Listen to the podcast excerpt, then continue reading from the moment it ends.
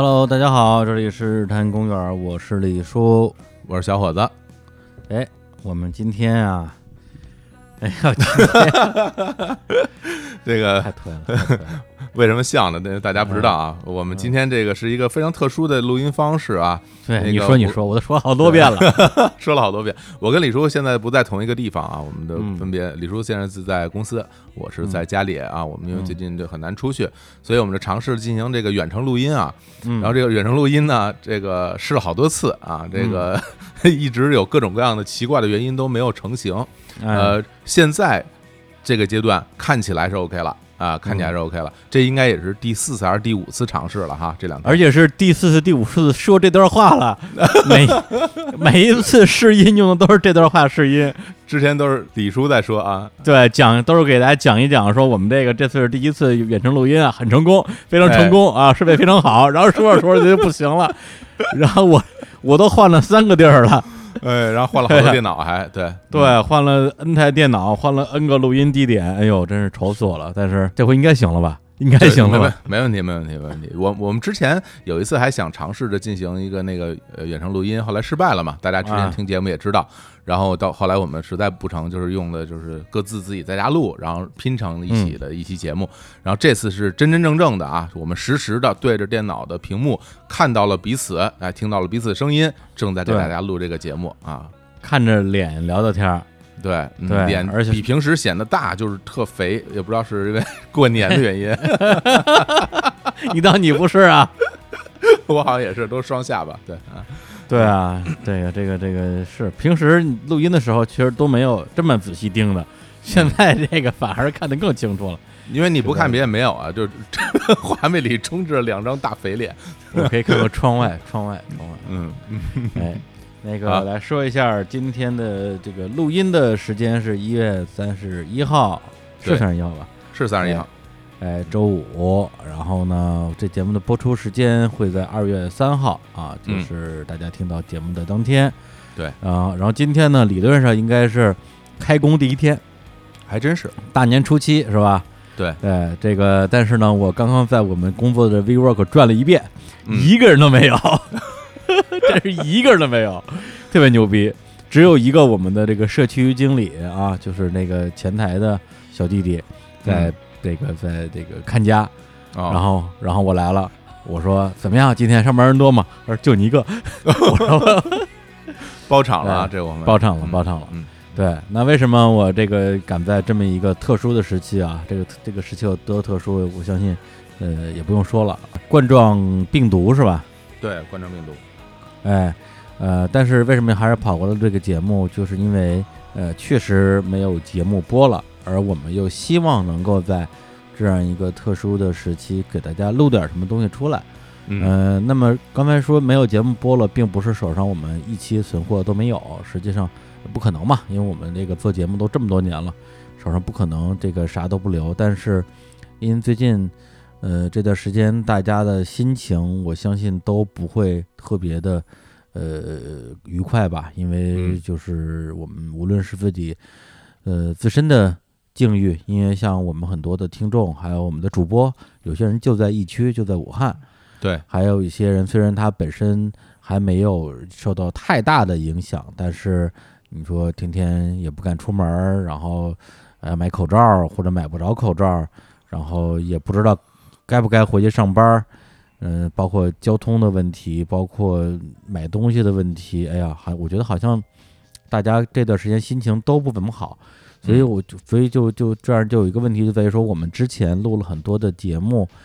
呃，怎么怎么讲？节目本身没有任何的问题，而且都是录了挺长时间的，对。但是呢，我们也会稍微有点担心，在这个时候播出是不是最适合的？对，因为现在大家的心情啊、心境啊，可能也都不太一样，我们真是有点拿捏不好。其实说回来，我们总体而言的节目都是会有一些说说笑笑啊，各种各样的成分在里面。对，所以这个时候我们其实是有点忐忑的，不太敢说就放一个说很欢乐的节目给大家听，不知道合适不合适。嗯，对，因为讲道理肯定是没有问题的，因为我们、嗯我这节目是三个月之前录的，对我那个时候怎么知道今天会发生什么事儿啊？但是就是如果有人听了这个这个节目之后觉得心里不舒服，那其实站在我们的角度觉得并非不能理解。所以就是就是我们也是犹豫再三。我跟火总这两天就就是基本上整个春节期间每天都打电话开会，相互拜年，拜年，天天拜年，每天打电话第一句话过年好，过年好。其实其实都是在开会，然后对，然后对再讨论讨论我们之后怎么办，我们节目的问题是吧？包括工作的安排，其实我们也给我们的那个员工们、小朋友们都已经延期了，我们都是啊二月十暂定二月十号才才复工，不是嗯大家现在很多我们的听众都已经延期到二月十号才复工了，但是我们是大年初一就已经延期到二月十号了。是的，是的，对，这在国家还没有任何的这个号召的时候，我们就已经延期到二月十号了。看到这情况，我估计很可能还得再延期。有可能，嗯。对，因为现在这个情况实在是每天一个变化，是吧？而且说不好什么时候会结束，这个是嗯最、最难拿捏的地方。对你不知道它什么时候才能恢复咱们所谓的正常的工作、生活、学习的状态。我家现在楼下的一个便利店，嗯，今今天我下楼去买了点面包，因为要补充点吃的，他就告诉我，就过两天他们便利店也关门了，就不营业了。对，是的了，嗯是。包括我，因为这个整个春节之前都在在我爸妈家嘛，嗯，然后呢，就是我说呢，咱们也也得买点儿呃粮食啊、菜啊什么之类的，对，也得囤囤货。嗯然后我妈一直说不着急，什么时候买都行。我说你别不着急，过两天就算买得着，肯定价格也越来越高。嗯我就直接上网下单买了点那个呃大米，还有青菜什么之类的，就正好我嗯我们家正好没米了。然后结果呢，等到那个快递员来了之后，说我们在我在你小区的某某门儿，我们也是也是特别大的一个小区，下面只开一个门儿，然后是我们离我们家最对离我们家最远的门儿。最后买我我买那些东西根本就拎不回来，最后是我爸推着自行车，然后我们俩拿自行车把东西扛回来的。哎呦，感觉回到了八十年代的时候。对啊 家里买个写字台，然后拿个自行车拖回家。对啊，我爸我爸推着自行车，然后我扶着那个那个自行车的后边的那个嗯，那那玩意儿叫什么呀？那 后架子子架子后架子是上面一堆大大米、白面、青菜什么之类的。是这样的，我们家小区也封了，然后那个现在就是快递，之前之前订的快递因为一直都延期嘛，有的刚刚送到，然后他就通知我说，呃，不好意思，我没法给你送上楼了，你得自己来小区门口。然后我们家住在小区的最北边，然后呢，他他们在小区的最南边，我吧。我连走到那儿的能力都没有啊，就是 大家也知道，对啊，就就就你这情况，我看你还就就别要自行车了，自行车也不好使了。自行车都不好使了。哎呦，这个真的挺挺难的，挺难的。嗯，挺难的，挺难的。对，包括这个节前，其实 就已经开始买口罩了，因为我算是对这个事情非常的在意的。我应该是大年二十七、二十八就上网下单买口罩了，哦，结果到现在，对，结果到现在没有一单寄到也就罢了，哦，还有口罩直接就是那个商家取消订单了，哦，对，就把对把交易关闭了，然后把钱退回来了，我也不知道具体什么原因。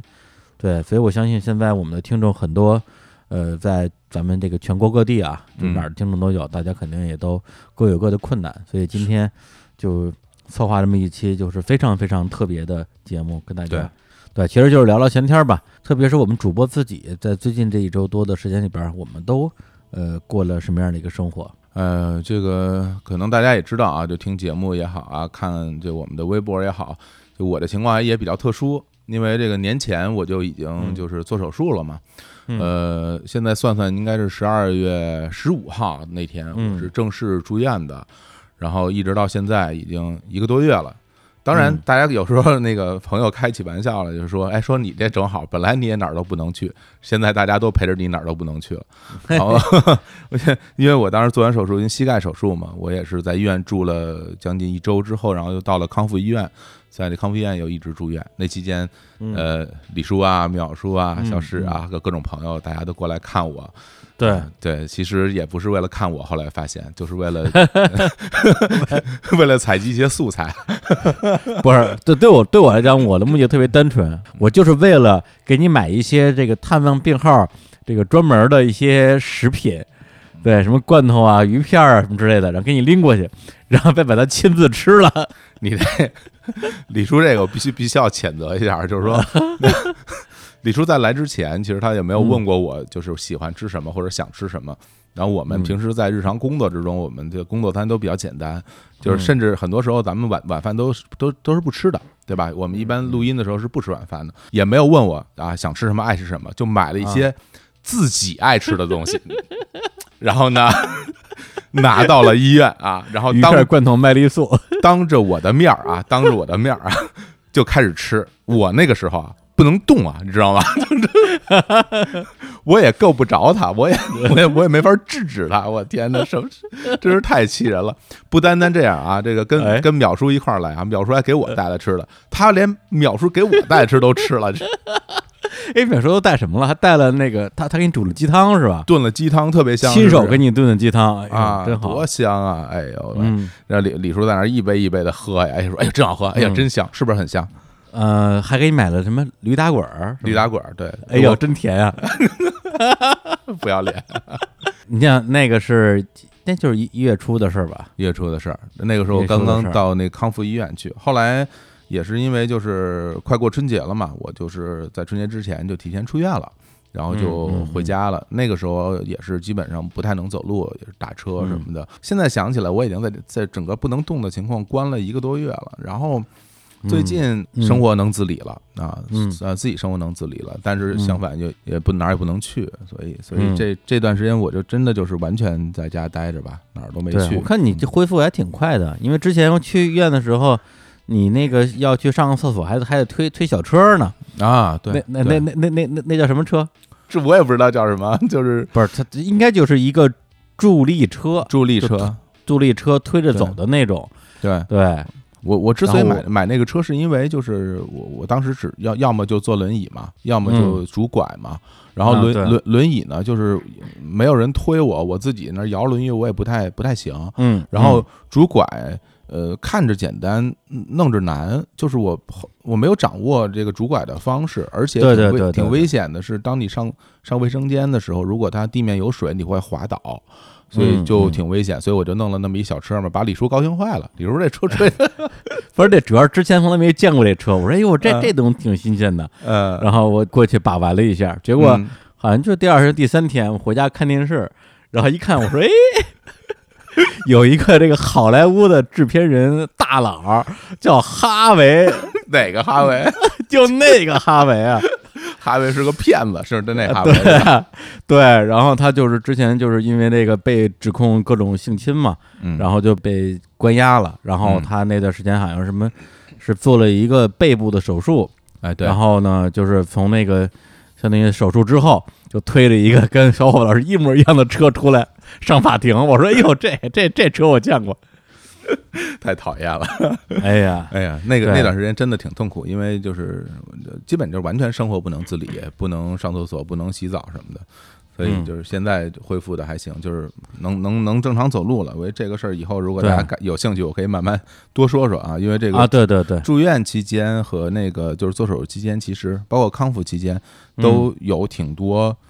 有意思的，见了很多有意思的人。我真的要用有意思来讲，而且就是先透露一点吧，就是我嗯无论是在呃做手术的那个病房，还是后来我的嗯康复那个病房里边，都有我们日坛的听众。哦，真的呀。真的真的真的挺意外的，没想到没想到。哎呀嗯，而且说你恢复快快到什么程度？就是十九号，两周前吧，一个周日，它是一工作日嘛。然后我跟三清老师约了录《天地无用》，要一天录三期。嗯。然后小虎老师非要来探班，嗯，我说你，我说您个病号就别来给我们探班了，对，对，非要来，非要来，我我当我当你怎么着也得拄个拐，坐个轮椅来呢，结果我蹦着就进来了，呃不不不不是，太夸张了，走着走着走着。对。对，而且还是还是自己开车过来的，啊，对，因为那个伤到左腿，其实开车是可以开的。对对对，那个时候我其实是可以简单走路了，但是实际上就是大家看着，就是你们看着好像跟好人一样，但是实际上我、嗯我只能走五分钟，就是。嗯嗯啊，呃，行走五分钟我就得坐下，就是他嗯坚持不了太久。那现在有有进步了，现在我在家里每天练，我现在能走二十分钟啊。嗯你，想想，十九号的时候我们录节目，你还悠哉悠哉过来探班呢。是。二十号当天我还去了一趟那个体育总局那医院，找那个好汉老师给我做那个我那髌骨软化的一些复健的教学。对我们的康复师，嗯。对，当时都没觉得说我那时候去医院有什么问题，但是我当时就在他们那不是有一大厅嘛，那嗯大厅你肯定特别熟，太熟了，哎 对，天天在那儿，然后正跟那儿那个好汉老师给我给我掰扯呢，然后就是进来一个医医院的一个医生大姐，然后就说：“哎，咱们这个屋里有没有从武汉回来的呀？”然后没人理他，说：“这屋里有没有这个现在发烧感冒的呀？”呃也没人理他，然后大姐就出去了。嗯这是我第一次觉得说，哎呦，好像这事儿变得有点紧张了。哦，其实相当于就是就是上周一嘛，就咱们录音的上周一嘛。还真是，二十号的时候，然后二十一号好像我那天是晚上跟那个呃敢叔老贺，对我们仨又呃聊人生，聊了半宿。然后呢，二十二号我基本上相当于白天就睡了一天，嗯然后等到二十三号的时候，觉得说，哎呦，好像这气氛跟之前就完全完全不一样了。对，基本上好像身边的所有人都在开始关注这个事儿。你二你二十三号就相当于是差不多大年二十九了嘛。是的，对，那时候最后一批要回家的呃同事啊、朋友啊，也都那时候回去了。对，甚至我那那时候身边我有一些这个武汉的，还有就是湖北其他地方的朋友，嗯对你像那个呃，像我们之前节目的嘉宾那个老洪，他就是武汉的。对啊、我跟他说，我说我说，哎呦，最近感觉这个好像这肺炎挺严重的，要不然你你你看你还回去吗？他说我不行，我必须得回去，家里有事儿。对我说行，然后还有我我还我还有好朋友是孝感的，哦，然后对我也是跟他说，我说哎呀，我是因为好，因为过年毕竟是挺大的一个事儿，而且那时候气氛跟现在还不太一样。是这完全不一样，那个时候都没有感觉到现在这么紧张的气氛，对对，没有那么紧张。我说哎呀，你呃过年是非得回去吗？他说呃特想回去，就就盼了一年了。我说那行，我说那你路上小心点儿。对，这也就是大年这个二十八、二十九的事儿。嗯，对，所以那个时候就觉得说，好像这个事情变得比之前要呃紧张一些了。然后嗯咱们的一些官方媒体也开始有一些消息放出来了。嗯嗯，对，但是但是没想到那么那么快，武汉就那个相当于就就封城了嘛。真是这样，因为呃，我原来也是在武武汉工作挺长时间的啊，大家在节目里我也说过。然后就是我身边的朋友、同事，武汉的、湖北的特别特别多。然后就是在我记得是在二十一号那天，我有一个呃之前球踢球球队的队友，嗯。然后他给我发消息，他说那个我过年呃要去湖北，嗯那个我能不能去？是因为他他他老婆是湖北人，所以呢他就问问我，他说现在的这个嗯。情况，呃，你觉得我能不能回去？其实那个时候就是新闻里爆出来的素材是比较少的，嗯。所以呢，就是，但是我之前不是做和这个疫苗啊，包括其实是其实就是冠状病毒的这这些事儿相关，啊，对，就是就是就是这个，你不是嗯。做动物疫苗的吗？呃禽流感嘛，人畜共患啊，是一样的、哦。啊啊，是是一样的东西，所以就是他也知道我之前做过这个事儿，所以他就来咨询咨询我，所以我那时候综合整体的情况，我就跟他说，我说那个呃能不去啊，就尽量不去。嗯。我说一定要去呢，你就要做好准备，就是防护措施什么的，你做好准备。但是我我觉得能不去就尽量不去。但是我当时跟他说这个建议的时候，其实是本着那种最最稳妥的方式来跟他讲的。我并不觉得说那个时候就是你去了一定会怎么怎么样。我只是说，因为他们家还有小孩儿，孩子也不大，所以我说那个能不去就别去，何必呢？万一呢？万一最后严重了呢？嗯结果后来，呃，到了大年三十那天，他给我发消息说：“听你的，听对了，这个你现在这情况太严重了。”他啊就没没回去，对，没哦回去，哦对对对嗯。但是我当时跟他说说，我并不知道，后来就事情进展的这么快，一下子就变成现在而且这个样子。就这个事儿整个进进展进展的这速度，咱都不说一礼拜，这嗯个事儿如果所有的就是我们的听到的那些那些消息早三天，很多人肯定不回去了。对对对，就是就是能回去，或者说武汉没封城，大家肯定也主动选择不回去了。是，但是当然大家发现这个事儿很变得很严重的时候，已经在路上了，嗯 这，这个就实在是没办法了。真是没办法。然后后来，因为我觉得这事儿好特别严重了之后，我还给我之前在湖北，就是他们就是湖北当地工作的原来认识的同事和朋友，给他们发了嗯发了消息，有在武汉的，有离武汉比较远的，比如在在襄阳，然后有武汉比较近的，其实就是比如孝感、黄冈一带的，有几个嗯嗯，之前关系不错的。其实我跟人家好多年都没有联系了，说实话，嗯挺不好意思。你在武汉，你在武汉工作工作特别长时间吧？三年多，三年半，三年半，那三年半里边是每年得得有一半时间在武汉是吧？对，一半有一半时间在湖北。对，呃，我我基本上每个月有两周都在湖北，然后这两嗯周之内基本上有一周是在武汉的，一周是在其他城市的。我基本上嗯。从北京就先到武汉，然后再到其他的城市去做我的事儿，因为我负责整个湖北全省的，就是嗯。呃国家呃计划内的禽流感疫苗的这个工作。对，所以所以就是嗯我去，我要给他们发货，包括解决售后好多好多问题，所以跟我那些朋友，我就是，只但是我那工作不做了之后，我那个当时做业务的那个手机我不用了，嗯我不用了，然后跟大家好多就是失去联系了，然后我又专门跑到我之前的那个通讯录里找到了他们的联系方式，然后给他们发了、哦发了短信，因为我哦真真的很很紧张，所以我就问问他们呃情况怎么样，给大家拜嗯拜个年，同时问问情况怎么样，他们也跟我说。呃，就还行吧，但是就是武汉，包括什么周边的都已经完全封城了。那个时候已经已经已经封城了，对，嗯所以就是哎呀，就是我我心里就挺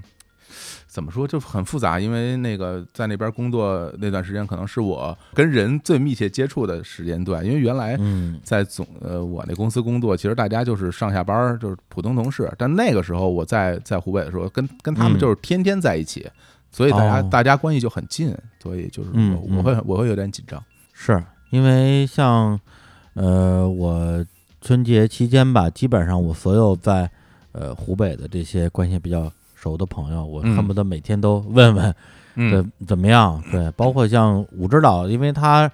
是去年二十多号就回武汉了。哦，对他当时回武汉的时候给我发消息呢，他还那个就是拍了一张医院的照片，然后发给我说那个痛我？啊，我现在陪你一起住院。我因为当时我已 我在住院，我说你怎么了？他说他那个痛风有点严重，然后去医院接受治疗了，然后知道才知道他那时候回回武汉了。嗯对，因为我当时十二月底的时候，本来是想一个是叫他录个节目，一个是看咱们节前主播们，要不然大家一起吃个饭、聚聚餐什么之类的。结果嗯他说他年底之前就走了，结果他好像是回去之后，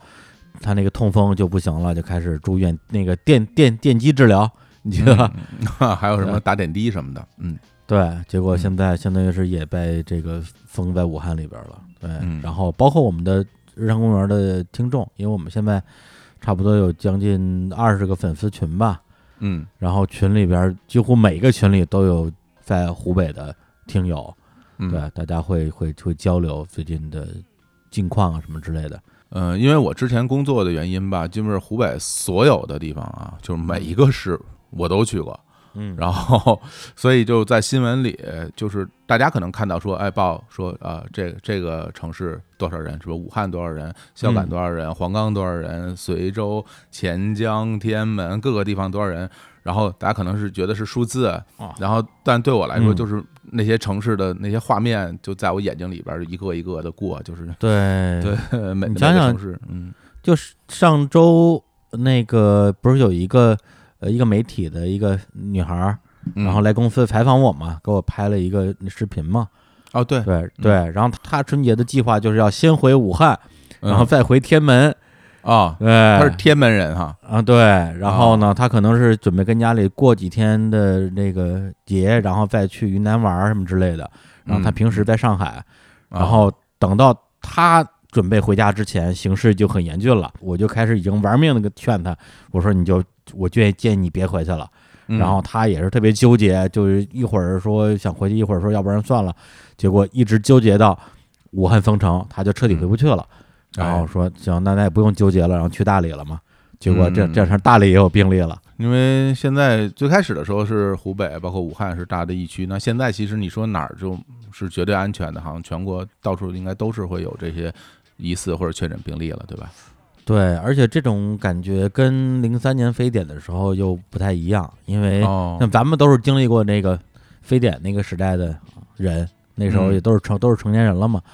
呃，那个时候感觉好像，比如说像广东那边儿，包括那个香港，然后咱们这边就是北京，嗯感觉就是有那么几个城市特别严重，而那些呃不是重疫区的城市好像就没啥事儿。对，那个因为我当时在上大学，所以我当时在上海，所以上海其实没有什么特殊的感觉，但是我个人有特殊的感觉，就是因为我 我当时那个非典的时候，就是我我们宿舍里有四个人嘛，然后我们大家说那个没去过杭州，然后说去杭州玩会儿，然后我们就去杭州了。去杭州玩的挺开心的，然后我们就回学校。回了学校之后，呃，第二天就报道说杭州发现了非典的病例，嗯，嗯。然后学校就把我们四个人给隔离了。真的呀，对，然后我就是经历了一次隔离，我们被安排在一个就是空置的那个宿舍楼里，然后嗯，呃，然后那个宿舍楼我们每个人一间宿舍，就你们四个人，就还有其他的，但是我、哦。我不知道，因为我见不着啊，我已经完全被就是关在那个隔离的那个啊，不是，就是嗯你不你不能出你的宿舍那个宿舍门儿是吗？不能出门儿啊，哪儿都不能哦去。然后那个每天有人过来给你送吃的、送水，天哪，对，就这样。然后我之前还还把我的那个宿舍里的那个电脑搬到了那个被隔离的那个、那个卧寝室里边儿，然后在里边儿打了。十天吧，玩了十天游戏，灰灰灰头土脸在里边，就是，反正不隔离，你你可能也是天天打游戏，没什么区别。对，但但是真的，说实话，除此以外，在上海我并没有感受到非典带来的整个社会的影响，只是因为我经历了这个，大家该该生活生活，该上班上班，呃，都没什么变化。但是那时候我后来我听说啊，在北京的家人也好，同学也好，那时候就是特别的紧张，是吧？特别紧张，特别紧张。嗯对，因为你想想，零三年正好是我相当于是工作的呃第二年嘛，然后那时候我在一个那个报社，就北京商报的时候，正好那段时间呢，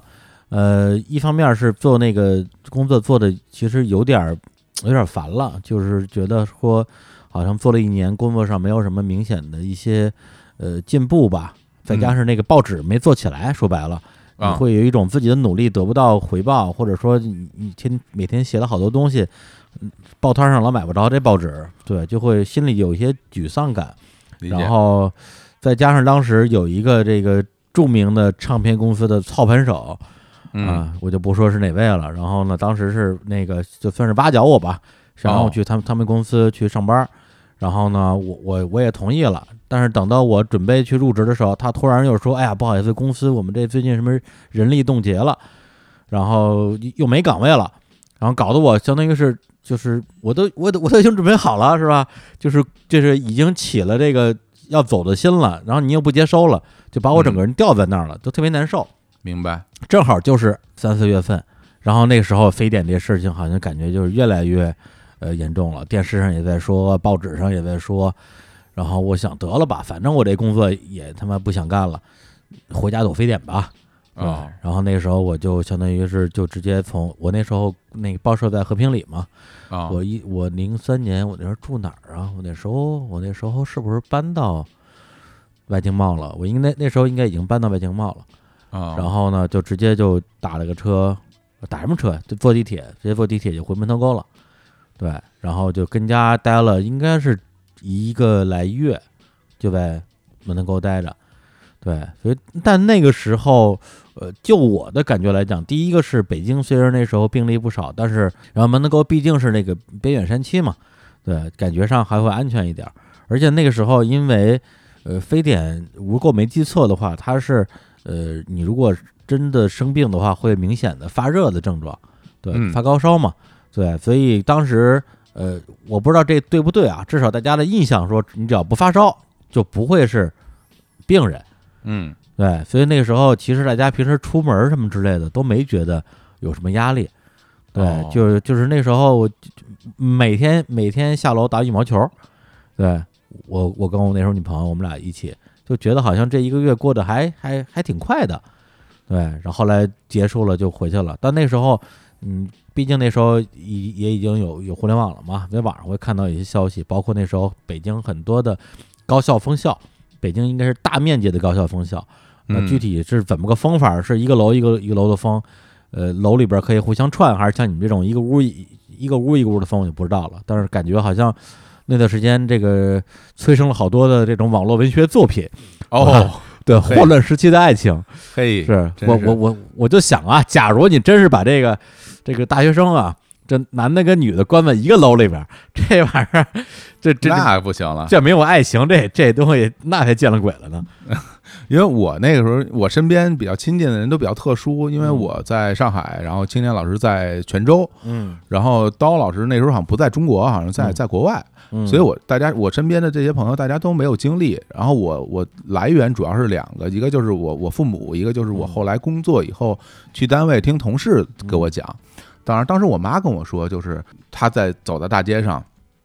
公交车就没有人，嗯没有人坐车，就是公交车里没有人，然后大街上人也特别少，然后那个呃，就说特别紧张，整个气氛特别紧张，大家都不敢出门了。然后我后来我零四年参加工作嘛，我参加工作以后，我就听我那个办公室的同事跟我说，说我们公司原来有那个呃打卡的机器是指纹的，是指纹打卡机，嗯，但是因为非典的缘故，呃，那个机器都停用了，不让用了，因为怕怕有传染什么的。然后结果到我工作的时候，那机器也就再也没有用过，就对对，这公司就哦再就不打卡了。另外一个，他就跟我说，还有一点就是，这个可能是一个挺大的影响，就是说那个时候有很多人买了自己的私家车。嗯，他说，在非典之前，公司里很多人是没有车的，但是那个时候有很多人为了呃避免乘坐交通公共交通工具嗯嗯，嗯自己买了车，所以他说他就明显感觉到非典过后以后，北京市面上的这个车明显多了。哦，嗯，然后据他跟我说，我们公司那时候同一时期买车的同事就得好几十人，大家都是去买车。对，我要是那时候一块儿买的车就好了，就不至于 不不至于摇号摇到今天了。那你这是一个这真真正老司机了，是吧？对，对那时候那时候还不摇号。对，嗯，对我突然就激活了一个画面，就是应该是我从我那时候住在外经贸的东门嘛，东门对面，啊就是我应该是从外经贸那儿回门头沟的当天，我就走路到我那个租的房子旁边的一个那种，其实是那种大一点的小卖铺吧，我我明白这么说，对，它不是嗯那种、不是那种洋超市。是进去之后，我想买点什么东西，发现货架上什么都没有了，就是特别是粮食什么的全没有了。这个应该是我唯一一次就是亲眼看见这超市被大家抢空的一个画面。哦，因为那那条街我很熟，因为离我家很近，所以其实那条街是一个背背身儿的街，它没有人流量很小的。对对对对对对，没什么人。是吧？因为它不是沿着那个主干道，它是学校后边的一条小路。对，那那那地方如果被抢空了，那说明其他大超市就更别提了，肯定都被抢没了。是的，是的，对，嗯所以就刚开始的时候，包括我跟我一些比较年轻的朋友就说，就这次咱们这个、呃冠状那个病毒这事儿，对，嗯大家就是都不当回事儿，就觉得说啊没事儿没事儿，那个没没有你说那么严重。我每一次我都拍着大腿说：“我说你们是没见过非典，老子是见过非典的人。你你听哥说一句，还真是。结果嗯，对，结果再往后发展，我觉得见过非典也不好使了。是因为就是我自己毕毕竟干过这个行业啊，嗯就虽然虽然他我我当时做的那个行跟这个不不太不完全一样，所以这个事儿我自己是挺警惕的。我是会觉得这个事儿如果控制不好是会有点危险的。一开始咱俩还聊嗯这个事儿，对吧？我们反反正每天都聊，哪天不聊？最开始的时候，我就给了一些我我的判断啊，呃大大大概会会怎么样。但是，嗯，其实发展到现在这个程度，是我我也没有预料到的。我没有想到它能够这么这么凶猛。其实，是我觉得很大原因是因为它有很多的无症状也会传染的这个这个特性，所以这个在呃排查筛查的时候其实是有点难。因为你像大家如果发烧的话，可以直接通过这个红外的这个测温能够测出来。对对对对对，但是如果你没有没有症状、没有反应、不发烧，这个时候其实是很难判断你到底是不是病毒的携带者。嗯所以这个这事儿就是一个比较大的难点吧。呃，嗯你要说怎么办？因为最近也有很多的我原来的朋友什么的，大家问说，哎，这个这这段时间应该怎么弄啊？其实我我真的也给不出更多的建议，就是出门戴口罩，然后呃勤洗手，然后开窗通风，然后如果家里有酒精，就是医用酒精，百分之七十五医用酒精的话，就是可以用酒精消消毒。嗯，别的也真的没什么了，就是我大家问我，我回复最多的呃一句话，我就说呃没事儿别出门，出门戴口罩啊，回来洗手消毒。就大概就就是这样，然后衣衣服就是放洗衣机里洗了。如果你家的洗衣机有这种高温消毒的功能，那最好啊。如果你家的洗碗机有这高温消毒功能，那那那更好。那那其实也没有什么更多的办法来解决这个问题了。对，嗯嗯，你说的都对，但是啊，就是从我我我自己的一个亲身感受啊，我觉得没事别出门这事儿真的是太可怕了。哎呀，就是就是以前没觉得说就是怎么着，你像今年其实一开始说有这冠状病毒这个事儿，我第一反应觉得说，哎呦太好了，今年不用串亲戚了。嗯，对对，因为这个每年串亲戚对我来讲可能是个是个负担吧，倒不是说特别大的负担。对，倒不是说有多不愿意去，主要是可能因为我没车，所以你去你去看谁都得自己用手拎着两箱露露，然后我觉得有点沉，太痛苦了，太痛苦了。然后我就巴不得每天就春节的时候跟家里看看书、看看片儿啊，一星期过去了多好。结果这次真的是几天啊，七天还是八天没下楼啊？啊，中间中间就下了一次楼，就是推着自行车去取那个大米去，就下了一次楼，我就觉得整个人就已经被就就就憋得不行了，是吧？对对，甚至我有了一种那种说，哎呀。以前老觉得这狗要天天遛，我觉得 为什么呀？这跟家里待不是挺好的吗？现在我觉得别人狗了，我也得天天遛。在网上也有很多人发这个这种这种图。嗯，我我的情况比较特殊啊，因为本身首先我我就不太能下楼，所以呢，就是我我想去，我想去别地儿，我也去不了。但是其实给我真的是给我带来了一些问题，就是因为呃，按理说我今天就应该回到医院去康复了。就是我这个手术之后的康复还挺重要的，而且需要一些专业的仪器来进行辅助的康复。呃，自己在家其实是没法弄的，但是现在这个情况肯定是不行了。然后前两天康复医院给我打电话，他们那边也也停了，就是不不能再去了。所以所以对我对我而言，就是在对我的这个康复其实受到了很大的影响。哦，对啊，对对对，包括肌肉力量各方面，而而且我是。手术也比较比较复杂，康复也比较复杂，所以而且你那自己在家练可能还不是特别行，是不太行，这是真不行。没有那些专业设备，包括一些超声波治疗仪，还有一些电电极的电击的治疗，就是都没有，家里没法没办法弄，所以那也没办法了，只能就这样在家就简单的练练力量什么的，也就到这儿了。对，所以这些天嗯下不了楼，然后就在家里看看电视，然后我就每天看看。那个新各个新闻频道的电视，然后看看电影，然后我把今年嗯那个奥斯卡提名的电影看了好几个，在家。对，之前真的是嗯可以说没时间吧，我觉得这样说不算大言不惭哈，因为原来我们的确是没有那这种整块的时间看一个两个小时，甚至像爱尔兰人那样三个半小时的电影，之前这种机会不太有。嗯，那这次也把这些电影都在家看了看。然后，但是玩游戏还是没有玩起来，我觉得，真真的不行了，真的不行了，真的到岁数了，这个玩打游戏提不起精神了，所以，然后弄得我无聊到在家都开始做年糕了。我那天 在网上发发个图，因为我突然就很想吃吃年糕，但是。又没法出去买，然后我就自己在家看了看那个菜谱，然后照着菜谱做了点年糕吃，还还不错。做出来了吗？做出来了，还不错啊。还是还还蘸了蘸那个小泉同学送的那个黄金的百香果啊。哦 哦哦哦哦哦，特别好吃那东西啊！我以为蘸了蘸小泉同学送的黄金的撒撇。吃屎了！对啊，年糕战士无法停止。哎呀，什么什么战士都无法停止了，是吧？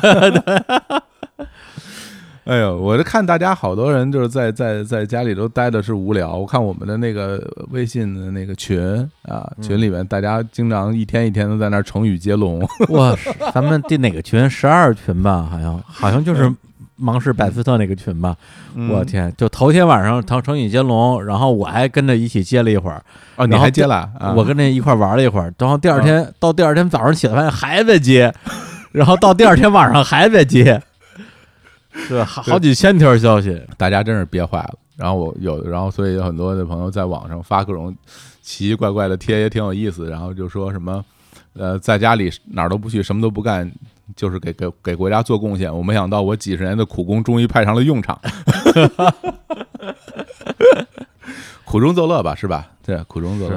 嗯而且我觉得像你这种，还真是能够心平气和的看看片儿什么的，就我觉得对对我来讲，我已经可以说是非常的佩服了。哦，对，因为我今年春节本来原来的计划就是说，哎，这亲戚能够少串就少串，我跟家里，因为好多书买了也没看，你看我这一年买了得有得有得有一百本书了吧，而且嗯，好多的片儿，好多的电影儿，你甭管是奥斯卡这些，还是我们录节目要用的，包括我那个过节之前跟三千老师我们在那个天地无用聊了一期日剧，但是因为嗯。我，但是因为我不看日剧。对，所以那个那些节目我聊的特别费劲，然后嗯。录完之后我就觉得说也不是不能播，但是我觉得 就是总有遗憾嘛，我就说三星老师你那个你你给我点时间，我过春节的时候我把这些日剧，呃能看的尽量都看一遍，咱们快春节之后这些节目咱们重录，我觉得肯定能录得更好。嗯，对对，就实际上我是有一个非常长的一个 to do list，对，去去需要在春节这个时间去完成的。而且我嗯春节之前跟朋友约好了，说咱们那个一起学英语，每每每天监督互相打卡，嘿，对，背单词什么之类的，就这嗯全设计好了。结果就是我是大年二十九回去的，结果从我回去当天，我觉得我的精神状态其实就已经不是很正常了。哦，，对，就是因为，就是我我我我觉得他这次他跟非典那次有有一个巨大的区别，除了说这个呃这次比上次的传染性更强，或者说这种人传人啊或者无症状之外，很大一个原因是因为零三年的时候网络没有那么发达，零三嗯年的时候是你可以可以说是没有移动互联网的。对因为 iPhone 是二零零七年发明的，然后安卓系统也是二零零七年发明的。那之前的手机虽然能上网，但是就跟不能上网没什么区别，你只能收一些，只能收一些彩信，就 Web 网啊，对 Web 对 Web 那种那种东西。所以那个时候说白了，你如果你想获取任何的资讯，要不然你就看电视，要不然你就打开电脑啊，然后上网。呃，在那个时候，说实话，如果你心情不是说特别的好的话，我就不看电视，不开电脑不就完了吗？嗯对，就是你比较容易能够让自己和这个一个一个正在有很多的信息翻滚的世界去做一个呃切割。嗯，但这次因为你手机就在手边上，或者说你呃无论是跟朋友聊天也好啊，你问候一下自己的朋友也好，反正你正常情况之下，每隔个几分钟、十几分钟，怎么也得看一下手机。你只要一打开手机，扑面而来的消息，然后这这消息里边又有大量的都是坏消息，对，关于整个疫情的发展啊，还有很多正在发生的事儿吧，这个就不展开说了，大家也都能看到。对，就是让人看的心里就特别的堵得慌，嗯而且是嗯刚开始的时候，还是说，我觉得我能够用我的理性去去消化，嗯。对，但是到后来你会发现，你的理性已经不发挥作用了，对，整个人的情绪完全就是被从互联网上获取到的信息所去引导吧。然后基本上我应该是从回家之后就没怎么在三点之前睡过觉，哦，对，而关键在于说我每天都是三点多才睡觉，但是我每天从睁眼到闭眼，可以说是一件正事儿都没干。对，就是嗯既没有看书，也没有看片儿，就最后，因为我我自己平时就是休休闲的时候是有自己的一个这种呃怎么怎么说能量值吧。比如说我状态最好的时候，可能可能可能看看书；状态差一点的时候就看看片儿。如果状态再再差的话，我就看个动画片儿。嗯，对，但是我真个真的春节的时候，我连动画片儿都看不进去，看动画片儿看的都心里烦，看不下去。然后好像中间只有一天是相对睡得早一点儿，结果早第二天早上起来一看手机，然后就有朋友给我发微信说科比死了 我给你发的应该是第一个。啊！对对对对对对对对对对对对对对，哎呦，你是那天第一个发的，那天真是太意外了。我那天就是我我我我我在睡觉，然后那个我家里有猫嘛，然后猫打架，然后把我吵醒了。吵醒了以后，我就有点渴，我说我喝点水，我就起来，我都没开灯，我就去喝了点水。然后回来之后，我就看我手机有那种呼吸灯嘛，就亮，就说明是有有推送或者是有消息什么的。我就打开一看，我我当时我就就看到这消息了，我就觉得开玩笑吧，这个就完全接受不了。然后我就属于那种无意识的状态，给你发了一个微信。嗯，对。然后那个时候，同时青年老师在我们的那个群里也发了一个消息过来。他发了个消息之后，然后我就跟他去聊了聊这个事儿，然后我就我就再也没睡着了，我就那一宿我也我也没睡着觉。嗯，太意外了，而且就觉得接受不了，就接受不了，接受不了这个事儿。嗯嗯，怎么说呀？就是那第一，就是那一瞬间的感觉，我觉得跟很多就是怎么说，看 NBA 或者说热爱篮球的这种朋友，大家的观感肯定都是类似的，就是懵了，一瞬间的感觉就是懵了，对，傻了，就是对，就是你一方面你就觉得这都是这事儿不可能是假的，因为。我起床的时候，已经整个互联网全是这个消息了，连那视频都有了吧？呃，对，但是你又觉得它不可能是真的，对，就这是它是一件，就是为什么会发生这样的事儿呢？就特别特别奇怪。说实话，就这个事儿到今天已经过去了多长时间？已经过一快一礼拜了吧？我到今天都有点觉得说这事儿是不是不是真的呀？对，包括我昨天前前天我还在刷。刷微博，然后有人说说他们那个说科比跟他女儿的那个遗体还没有找到，然后有人说啊，说不定他们那个提前从飞机上跳下去了什么之类的，然后就是我明明知道这种说法肯定是不成立的，因为真有这样的事儿，是吧？人美国人会就是嗯，不比你先知道这件事儿吗？就如果他有他有可能不死的话，但是实际情况就是。哪怕是一百万分之一的希望，其实我都愿意去相信一下，就是那种感觉吧。因为我我算不上一个篮球迷啊，这必须实话实说。然后，因为我可能足球看的特别多，然后篮球看的不太多，然后最多看篮球的时候就是我大学那个时期，在学校，然后有时候在节目里说我在在食堂什么的，经常去看一看，因为大家都在一起看嘛，嗯，然后在我在屋里玩什么 NBA 那些篮球游戏什么的。当然，科比从他选秀进进联盟，一直到他后来各种各样事，也是一直在关注，因为你你你电视上、报纸上到处都能看到他。全明星肯定都要看的，所以对科比还是很有感情的。所以，我真是就是当天我看了这个这个消息时啊，我瞬间瞬间就哭了。我我觉得我我我我我好像从来没有过这样的情况。然后后来咱俩中午那天第二天中午就是午饭的时间，我们俩我们俩不又发了嗯短那个微信，稍微说了两句嘛。嗯，然后说两句，我就瞬间又不行了，然后我就在在厨房又又又又又又哭了半天。就是，呃，上一次有这样的心情，可能还是迈克尔·杰克逊吧。就是，嗯，这回真是就是，但是那时候迈克尔·杰克逊他跟科比不一样啊，科比是我们的同龄人呀，是七八年的，对啊，他是跟我们一边大的人，就是而且就完全没有任何征兆。哎呦，真是接受不了。现我也是，到现在我都会觉得这事儿。我有时候就回避它，回避就不太去想，就觉得对。对，嗯，对，因为在那天之前，实际上因为整个这个这次这个肺炎的事儿，然后包括每天跟所有的朋友聊，我那些湖北的朋友在孝感的，在各种地方的，嗯，我这心情已经是已经是那种我觉得在崩溃的边缘了，嗯，对，虽然并没有任何的事儿发生在我身上，对，但是我其实我觉得我情绪上已经完全有点 hold 不住了。就科比这个事儿一下就炸了，我天！我就整个那一那天我就完全是哭了一天，对，就是咱们相当于是周周周一嘛，周一咱们不是做了一个推送嘛，对对，而且我那个推送的引言，实际上我在周日晚上已经写写了一部分了，因为我觉得我不能天天跟家里待着啥都不干啊，我说咱们要不然咱就周一更个节目，要不然咱们周一如果没有真的没有适合更的节目。我写个推送来跟大家说说不更节目这件事儿，我也算干点活儿。我我是希望通过通过干活这个事儿，让自己能够整个人的状态能好起来。结果就等于说周一那一天就基本上就除了能写那个推送之外，基本上就是在看各种嗯，关于这个事情的一些新闻吧，然后哦就是、就看一会儿哭一会儿，看一会儿哭一会儿。对，而且因为我差不多是从二零一五年之后就看球看的很少了，我包括我过去三年吧，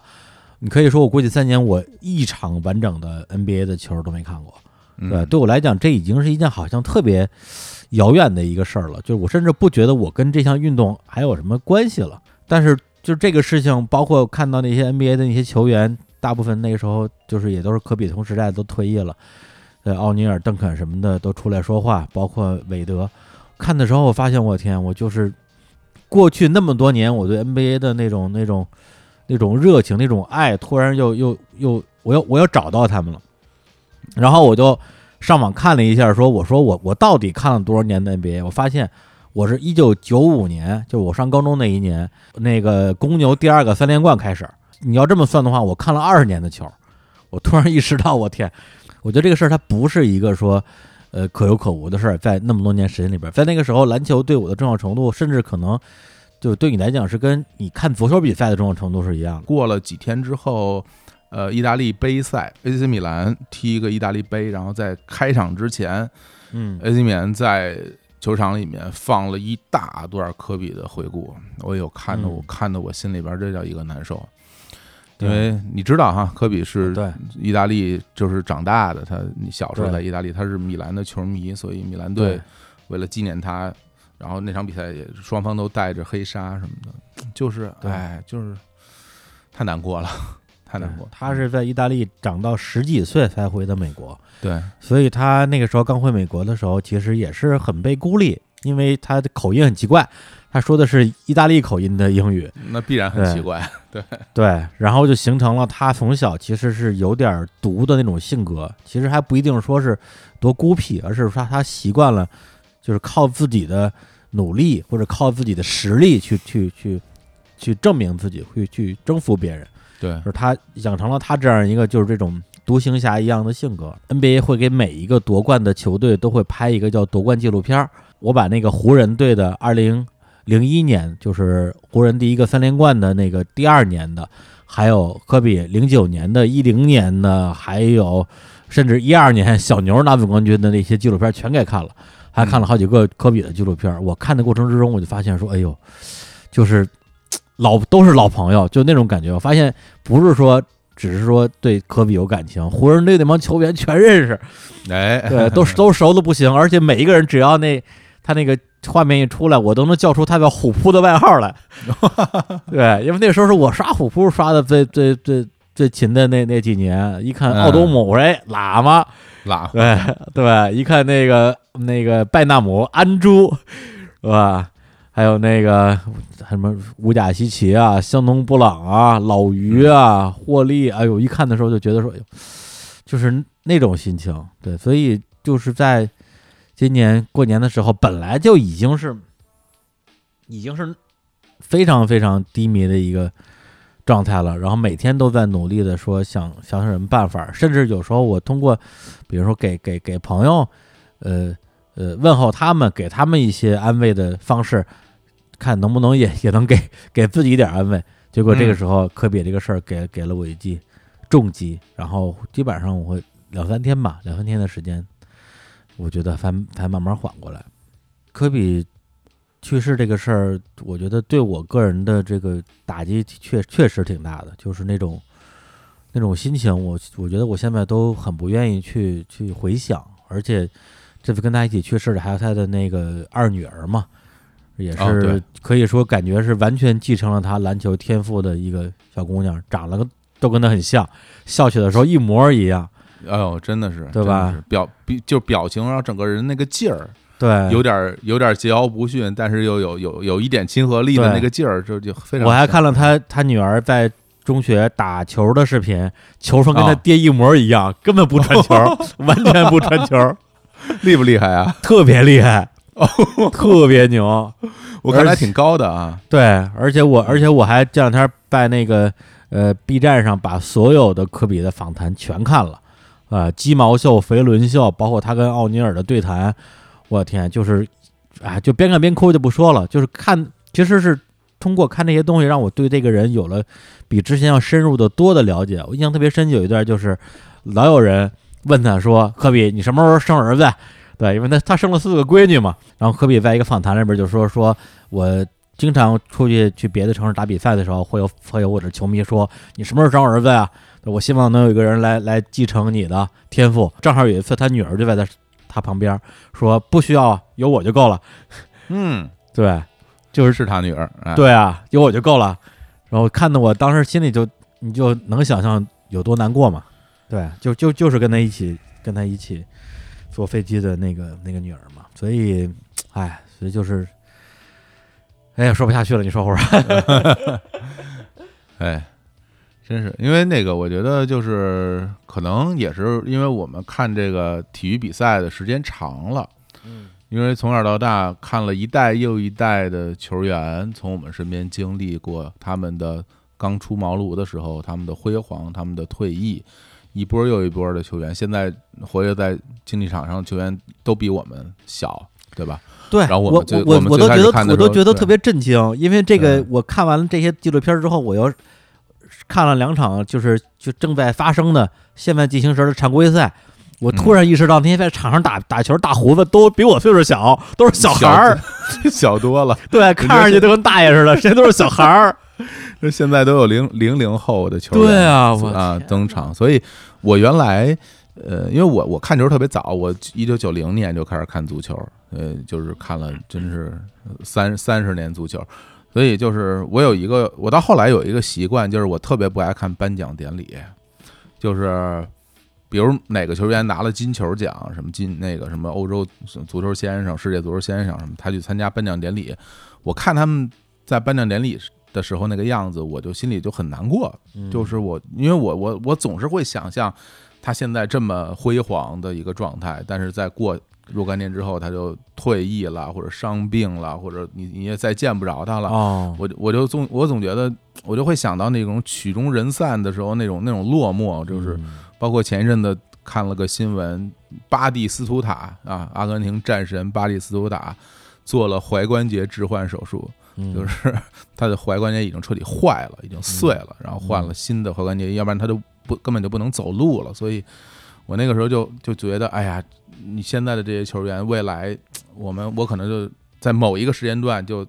停了，我就再也见不着你在球场上的样子，我就有点难过。嗯，但是前两天我看了一电影。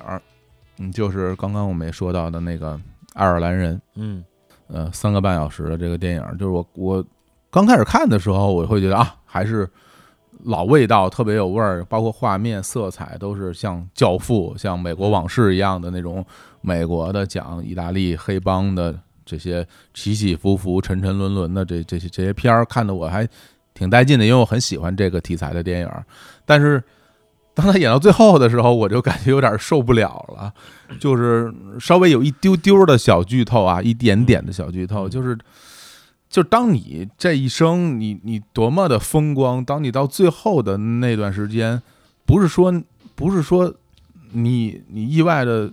壮烈了、牺牲了、死了，而是你被这个社会、被这个世界抛弃了，你你被大家遗忘了，你身边的所有人，包括你在内。已经没有人知道你是谁了，嗯，到那个时候，又会是一种什么样的感受呢？我就觉得，一方面我就想到了科比，我会觉得科比，他就永远这样就活在我们心里了，他永远是现在这么一个状况，他也不会经历到无人问津的那个那个阶段。另外一方面，我又想到，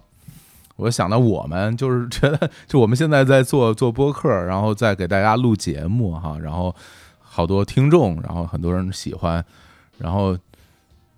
指不定什么时候我们，当然肯定，我觉得肯定最后我们也会被 被被这个世界遗忘，就被大家谁谁都不知道你你是谁，所以就是感情绪很复杂，就是弄得我就感觉有点虚无，就会 我就会觉得说，那既然如此的话，我明天还要不要继续努力去做我这些事情？那我如果我明天不再去做我现在做这些事情了，那我又又该干什么呢？就是。就觉得，哎呀，操，这个生活在现在的这这这这个时代里面，我们做着现在这样的事情，未来的结局会是怎么样的？我有时候就 看完那个电影以后，我就发了个微博，我说这个电影不能深想，不能细聊啊，就是想起来就觉得还挺挺难过的。嗯，但好在好在回归现实，回归现实，我跟李叔还能够隔空相望，我们还能在这个电波中相遇，我们还能在互联网的世界里。呃看似面对面的来来录节目给大家听，那就但至少在这一刻还是挺幸福的吧？对，对，但是我自己怎么说呀？就是就是这个假期确实觉得会有比较强的无力感，就是对嗯。关关于呃，既关于世界上正在发生的事儿，也关于自己正在做的这件事儿，包括中间我跟小胡总也说过，我说最近对于录录录节目这个事儿，甚至我都有点儿抵触，就是我不知道我最近应该不知道最近应该录点什么，好像好像在这样一个巨大的巨大的一个一个，我不知道这是不是可以称称之为灾难，或者是一个巨大的一个环境之中，能做点什么真正的有意义的事儿，因为你平时在一个呃每个人都呃在一种日常的呃和平的一个状态之下，你给大家呃解个闷儿、逗个乐儿，然后给到一些知识增量，我觉得啊、就是一些你说小确幸或者什么也好，但在这个时候，你说实话，我觉得我们在节目里说这些东西有什么用呢？我突然觉得有点那种百无一用是书生的感觉，对，好像感觉不到自己能够为为为这个社会出到什么力，会有很多话在心里说不出来，然后又觉得自己说出来的东西好像也没什么用，对，所以基本上那几天就是那样一个状态，而且你在那样一个比较低迷的状态的时候，你看什么你都都会给你心理上的巨大的那种那种压力，比如说像我说我说看会儿动画片吧，然后看一个特别早，一九九五年的一个呃，相当于是动画的三部曲，叫《回忆三部曲》，是大有克洋监制，然后每一部都有自己独立的一个监督的，然后里边第一个叫他的回忆，监督是金敏；第二个叫最臭兵器，监督好像是川口审昭吧。然后讲的就是有一个人，然后因为化学实验室的什么原因，导致他变成一个特别臭的人。然后问题问题，他一个臭气，只要闻到的人马上就死亡。他就从乡日本的乡下一直跑到东京，然后最后大家都死亡了。然后以前哦看那片儿就当一搞笑片儿看的，现在我在看的时候，心里我天，就就这不就是瘟疫吗？就嗯太可怕了，对，就是看的就是心里就难受的受不了。然后正好我有一个很好的朋友，他在线上在组织一些，呃，相当于是他的有的是朋友，有的是可能就是爱好者吧，去做冥想。后来我还跟着他们去尝试了一次那种冥想，哦，哎，就是就反正就是其实就是在想想尽一切办法来调节自己的情绪吧，因为因为我在我爸妈家嘛，本身那空间也特别小，然后呃我也基本上不出我的房间，那我这房间除了床、沙发、桌、桌椅板凳之外，可能就是两平米的活动范围，我能够走路的，我就就就真的感觉好像是被被被被关进单人牢房一样的感觉。听起来好像有点有点有点抑郁情绪了，是不是？呃，我对好像是有一点啊，好像应该是应该是那种状态了。那天咱俩聊完聊完微信以后，就刚刚你说的那个，就是我们到底做这个事儿有什么意义啊？其实后来我也我也想了想，就是我忽然想到一个事儿，就是嗯就是我我我我我小时候老买一个杂志，就是那足球俱乐部。那个足球俱乐部前些年停刊了，但是我我在它停刊很多年以前就不再买了，但是在我嗯当年嗯嗯一直在追着买的时候，它就是每个月一期，就是月刊，然后呃我就会每每期都买，每期都买，每期都买，然后哎买到第十二期的时候，就发现这一年过去了，然后把它弄弄好了，摆到我的那个书柜里边。我在想，其实作为我们的听众，如果我作为听众这个角度来讲的话，可能更重要的是，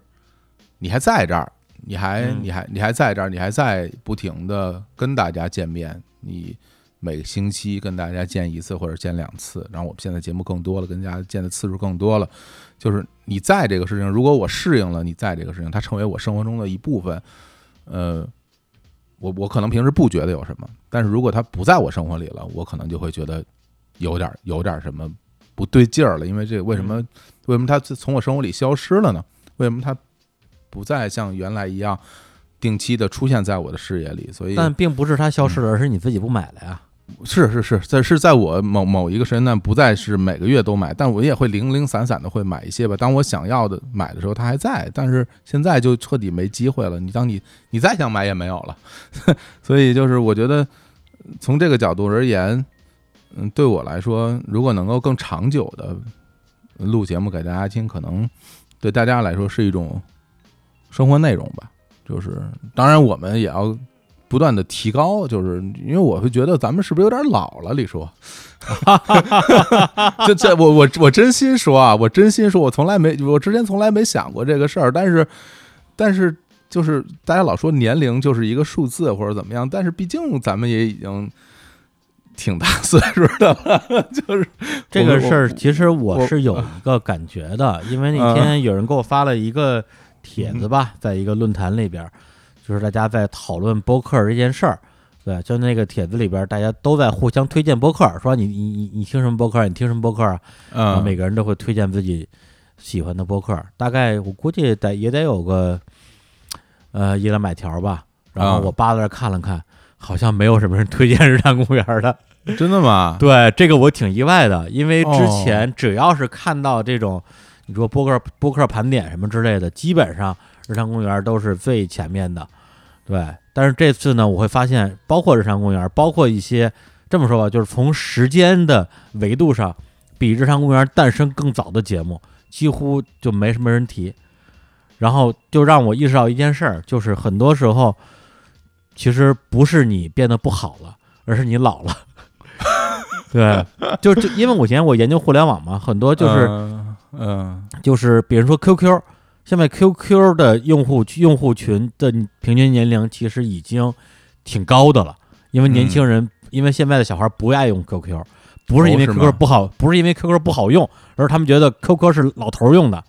哦，是吗？哎，我还看有有有那个数据显示说，这个更年轻的年轻人，就更小的年轻人，好像还更喜欢 QQ，会觉得微信是老人用的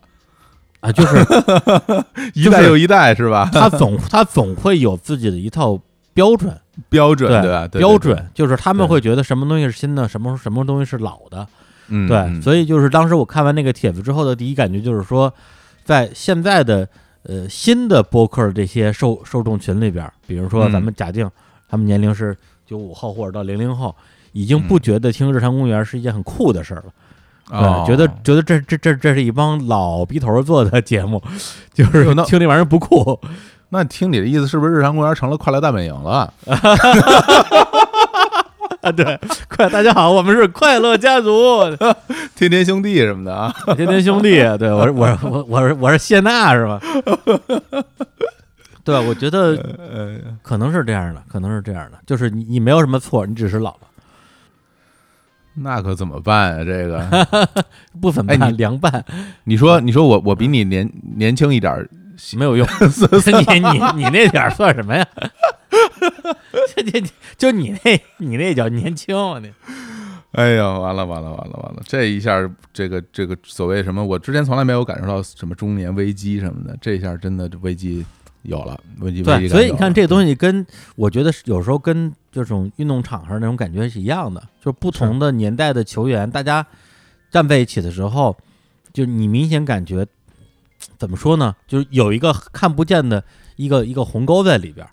对，并不是说我们之间真有什么文化差异，或者说大家有什么这种说呃互相不理解，而是明白对，因为这个年龄的代际，互相不想搭理对方。哎呦，你别说，我就是前两天看那个《好莱坞往事》啊，就是今年的一个新片，昆汀的，然后。就里边一个特别普通的一闪而过的一个画面，就是那个布拉皮特开着车，然后马路上一堆年轻的小姑娘过马路，大概就是十五六岁的小姑娘蹦蹦跳跳过马路，我瞬间就觉得自己被击击倒了。就是我觉得，哎呦，人家可是年轻人，然后我已经这个岁数了，就是人家可能不不可能再跟你你这个年纪人真真正正的成为朋友了。我觉得嗯，我我我我我真的会有这样的感受。人可能就是这是一大叔，或者是这是一个老头儿，然后他、嗯他他自己想想想非常谄媚的扮年轻，跟我们年轻人交流，然后用我们年轻人爱说的话什么的，网络用语、网络热词什么的，哇，太可怕了！我觉得这这一下就把我直接打倒了。然后嗯，其实就是特别简单的一幅过场画面。就是那种感觉。包括前两天有一个节目的听众嘛，给我就是发消息，然后就拜年嘛，嗯然后就我就正好跟家闲，我就无聊，就随便跟他多说了几句，然后他就说，他说，哎呀，特别不好意思的跟李叔说，在我这个那个还年轻的时候，我的我的梦想就是长大之后嫁给李叔。我说，哎呦，我说这这这这有点太荣幸了。我说，嗯您说年轻的时候是多年轻的时候啊？他说高一吧。我说，哎呦，我说天哪！就你就你就能想象，就是咱们这岁数有多大了，哎呀，被击倒了，而且而且当时当时就直接给我噎住了，我觉得我接下来就话没法接了，觉得我就是我怎么接都觉都觉得特别不成体统，作为一个电台主播，然后无法接住对方嘉宾的 话啊，说对啊感到很汗颜啊，是是，而且是这样的，就甚至因为我当时跟谁聊啊，就我跟那个凹凸电波，就石泽性他们一起做那期节目聊聊聊聊性感嘛，其哎实那期节目对我来讲，就怎么说呀，其实挺挺艰难的。为什么呢？因为好多话他们可以说，我不能说。对，因为像黄瓜酱是吧？人家九九年的，比我小整二十岁。嗯，对我可以问他我说：“我说，哎，我说黄瓜酱，你觉得自己性感吗？”他说：“我何止性感啊，我就是个尤物。”嗯然后大家就 我就是个尤物，大家就觉得哇，好可爱啊。然后我要是说这话，人家觉得你臭不要脸。哎你你就是油没有物啊，就是哎，对你就是你对我就是油腻，是吧？但是我好像好像说什么都觉得特别不对劲儿，对，就是给人感觉哪里怪怪的，对 老不正经是吧？对，老不正经。但是嗯，但是为什么老了就要正经呢？为什么老了就不能不正经了？就是哎呦，为什么为是吧？哎，算算了，不说了，不说了，就越说越颓。对，所以、嗯你看这期节目是吧？都，挺好，聊成这样，非常好，非常好。哎呀，行了，这个不说这么伤感的问题了。两个老年人，那我前一阵子不是看你在朋友圈里给大家什么语音拜年，嗯好像拜了挺多年，好像你还什么拜的都还没拜完呢，你你还没那拜完呢。那是那是怎么回事啊？我还没问呢，那怎么回事？那个应该就是科比之后的第二还是第三天呀、就是那天我就是就是我跟家里刷篮球纪录片那一天，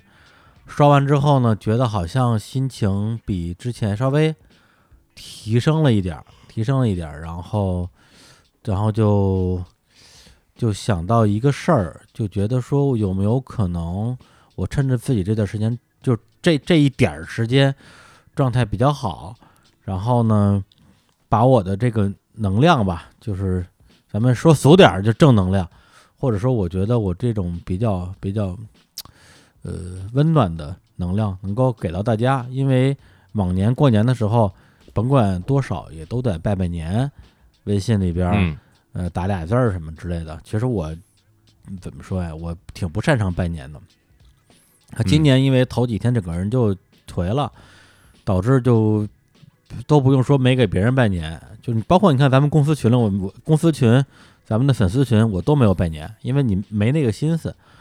然后甚至有很多的朋友一对一给我发的微信，就甚至都带着我的名字说祝李叔新年快乐，我都没回，因为就是就不知道说什么。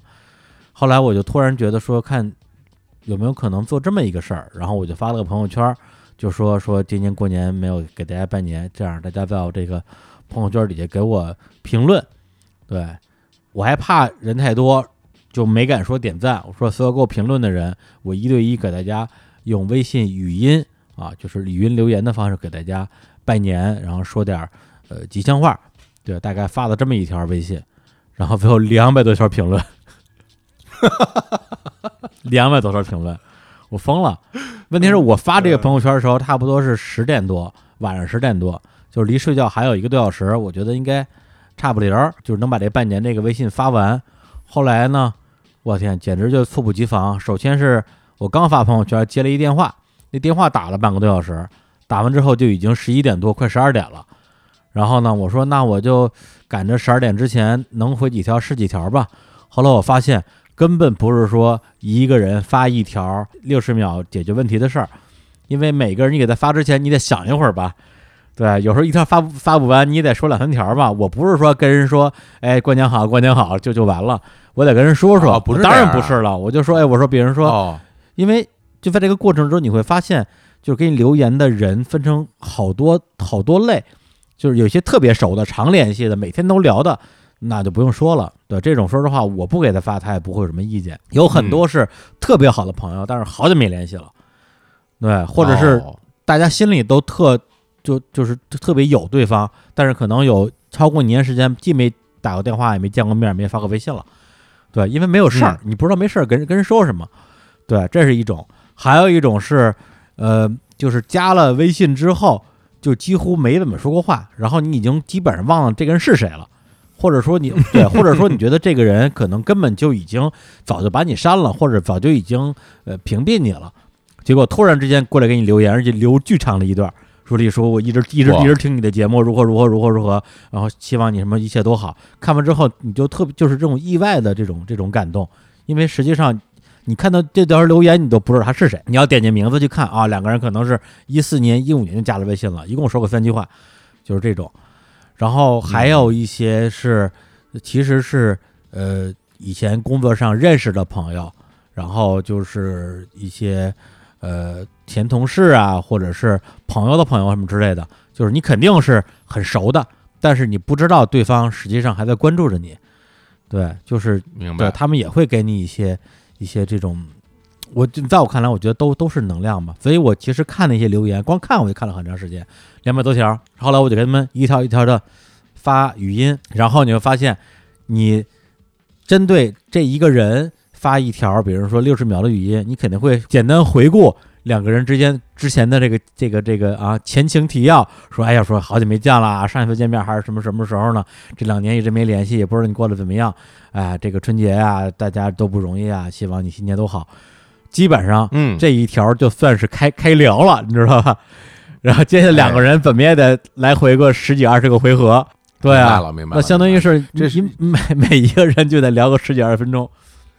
这跟咱们在那个群里给大家说晚安不一样啊，对说完就完了。这个你发起了对话，人家也有来有往啊，而且而且你不是说嗯呃，希望我赶紧发完就完了。其实你我发自内心心底，我是希望有来有往的。对，就其实借着拜年这机会，咱们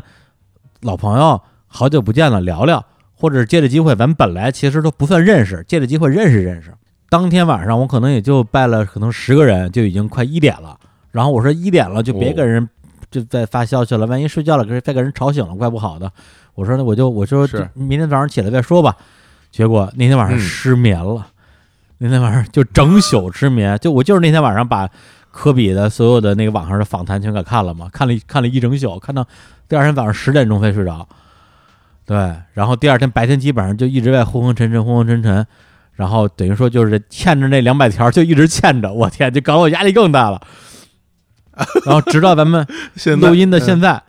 我大概还欠着嗯一百五十个人，到现在我可能一共一共只拜了可能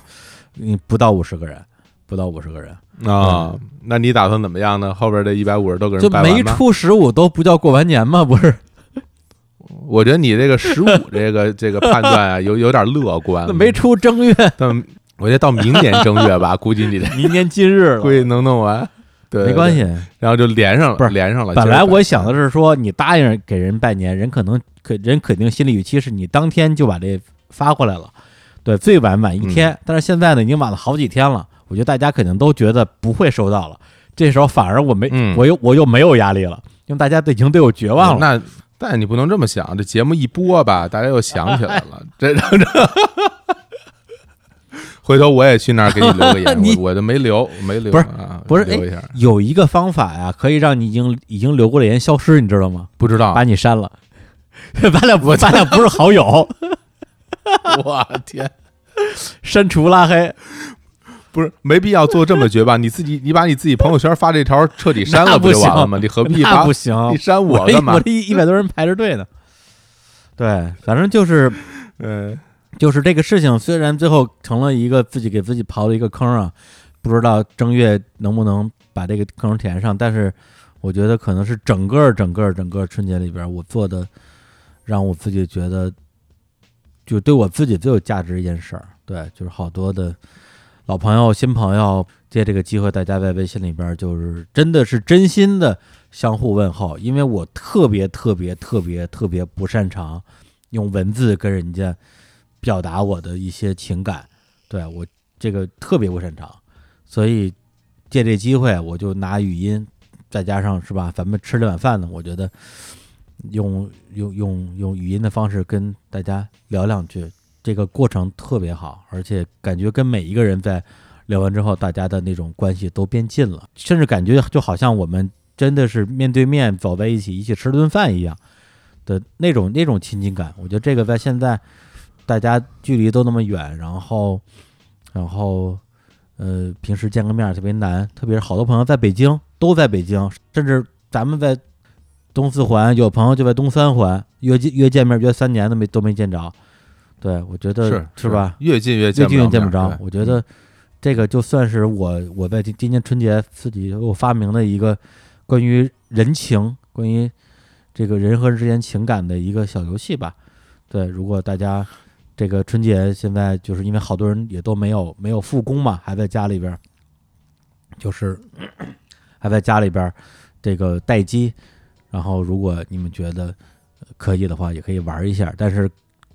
有，但是我觉得你们有可能有必要把这个条件限定一下，说我朋友圈里边选二十个人什么之类的，对，别跟我似的 傻不愣登一下二百条，我天，不过说来挺好的，感觉挺挺挺温挺温馨，然后这个事儿也挺有意思的，因为毕竟你这么一说，我也发现，就是有的时候你会发现，你发一条朋友圈，忽然之间有一个点赞，你你得想半天，哎，这个人是谁呢？就是 好像好久没有在这个社交媒体上见过这个嗯。名字了，但是想想看，哦，还是之前认识的一个朋友或者怎嗯。么样，大家能够通过这个事儿建立起联系，然后能在这个，尤其是在现在这个特殊的时期，大家相互温暖哈，我觉得这事儿挺好的。对，或者说嗯其实，嗯，就是那天我发了一个发了一个朋友圈，大概意思就是说，就以前咱们电脑还不都不能上网的时候，咱们上中学的时候，还是什么四八六的时候，是吧？电脑病病毒都是通过软盘什么之类的传进来的、带进来的。对，但是只要你电脑你不往里边插任何东西，软盘也好，光盘也好，它理论上应该是永远不中毒，因为它没联网。对，但是你一旦连了网之后，那所有的电脑随时都在这种病毒的威胁之下。对，那么我这个春节的时候给我的一个明显的感觉，就是因为我们现在每个人大脑都连着网，因为我大脑连着我的手，我的手连着手机，手机连着网，对，对，所以其实现在我觉得我们这个时代跟他妈的那个《黑客帝国》里边那脑后插管的时代也没啥区别了，本质上。对，只是没插在脑子里儿。对，他只是嗯就是过了一手嘛，对，过了一过了一手手啊，过了一手嘛，嗯，所以就会感觉就是说，现在大家从网络上感都感觉到了这种非常负面的一些一些信息或者是一些呃能量吧。对我这个负负面能量指的不是说大家说的那那个负能量，而是说而是说会让你的情绪变得特别的沉重、特别的低落，让你特别的焦虑、特别的愤怒、特别的又不知道该怎么办的时候的那种那种心情。我觉得几乎在这个春节，在我和我认识的很多朋友的这种这种实际的状况之中，都是一个简直无法摆脱的一个事儿了。我跟我几个朋友有个群，大家在群里经常说的，就是这个春节经常说一句话，就是不行了，我崩了。那个让另外说，我也崩了，我也崩了。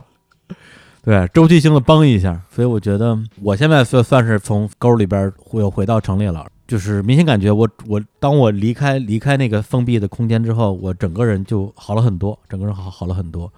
嗯、当然，那我也要承担我现在又回到这种人群密集的一个一个这种工作状态的这种状态的一个要承担的风险。那我觉得大家接下来无论是说还要在家里边在啊自自己隔离一段时间，还是要回到自己所在的这个的城市去去工作，我觉得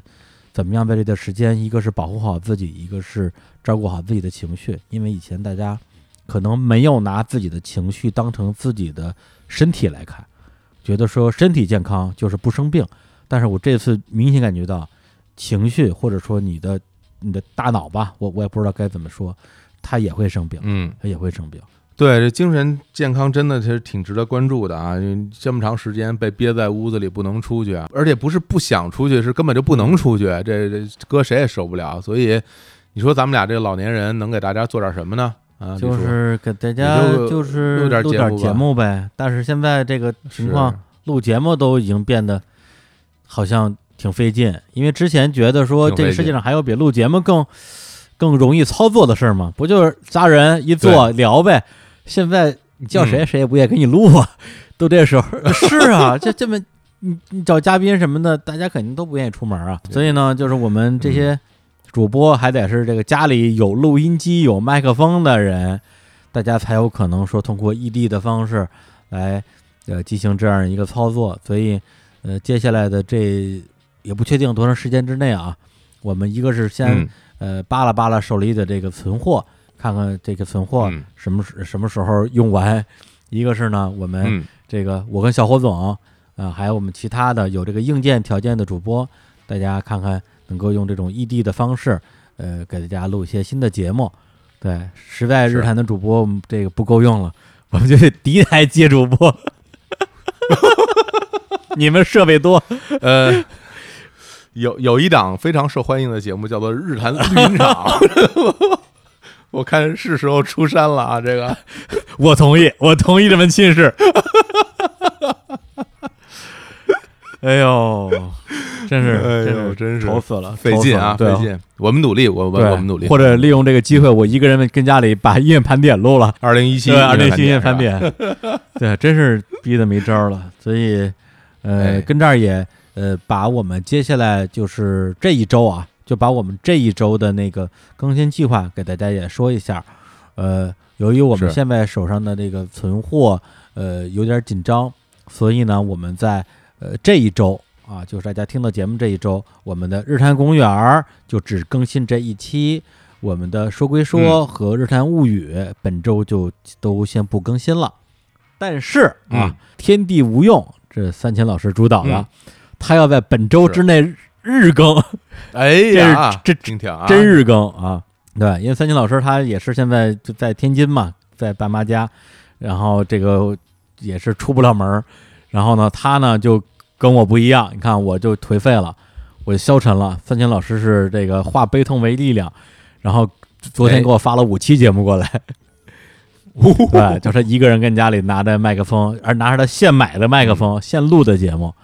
然后呢就聊了呃好多话题，他好像也聊了一期科比，然后聊了几个美剧，聊了像《人人都爱雷蒙德》聊了啊聊了那个《摩登家庭》，聊了一个日本的漫画啊叫《工作细胞》，呃还聊了什么呀？反正聊了一堆的这种一单人的短节目。然后将在这个本周啊，本周在《天地无用》这个节目里边日播。大家如果这周想要听到更多节目的话，可以直接去关注一下。然后包括今天，嗯。包括在我们更新本期日常公园的今天，《天地无用》也有期更新，是我们在节前录的，呃，那三期节目之一，就是我跟三千老师还有他的一个嘉宾叫吴念，三个人一起聊了一期在日本怎么过年？哎，这个明显要 PK 啊，对 你也聊过年，我也聊过啊，年，那就看看吧，哎看看谁聊得好啊对嗯，都有我，聊聊都挺好。哎呦，我突然理解了你这个结婚跟日坛之间的这种这种心情了。一种自豪感油然而生是，吧？都有我，都是好节目。嗯好的对，然后今天也会在天地无用更新，所以呢，呃，本周的更新计划就是一期日常公园加五期天地无用，然后下周嗯如果不出意外的话，日坛公园、天地无用、说归说和日坛物语会全都恢复正常更新。然后呢，我们也会尽我们所能啊，给大家在这个非常特殊的时期多贡献一些好节目。所以呢，今天反正呃一期特别的节目，跟霍总我们俩嗯呃聊了一点儿有的没的东西，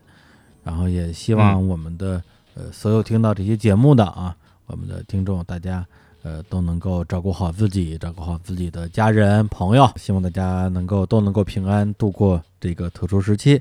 然后呢，最后给大家带来一首歌，这首歌呢，呃有年头了，这首歌呃是我还算挺喜欢的一个民谣歌手，叫杨家松啊，他本身是一个创作歌手，之前也写过一些歌，包括给田震写过什么《靠近我》之类的。他一首歌，它对名字叫做《夏天二零零三》，哎，哎，创作于这个二零零三年的非典期间。对他这首歌的歌词是这样写的：就在今年这个夏天，我睁大了眼，整天盯着新闻看，泪水淋湿了脸。哎呀，这就跟今年春节的心情真的是太像了。然后朋友越来越想念，上晚聊天老掉线，夜里还是总抽烟，发愁赚不到钱。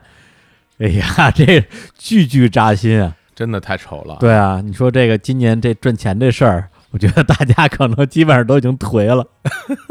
赚谁的钱去？哎，可能唯一的区别就是上网聊天已经不掉线了，现在网比以前好。嗯，然后这个家人不是常相见，这下可有了时间。最爱的人最缠绵，不离你身边，这是没赶上春节，这 这是吧？哎，对，然后当然他这首歌写的时候，因为是夏天二零零三嘛，相当于是非典已经过去了。然后他后来也唱到，就是说我的日子依旧很简单，我的梦想没改变。二零零三年的夏天，我的心情在好转。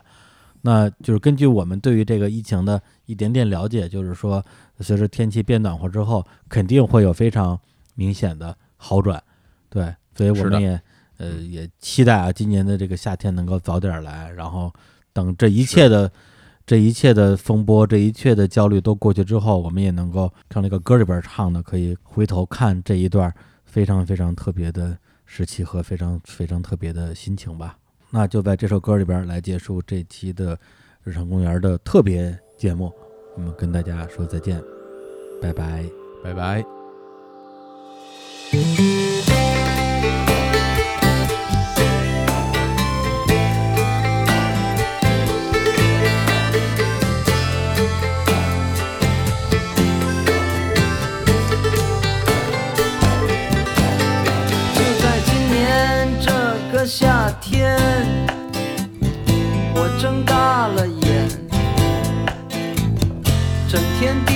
新闻看，泪水淋湿了脸。朋友越来越想念，上网聊天老掉线。夜里还是总抽烟，发愁赚不到钱。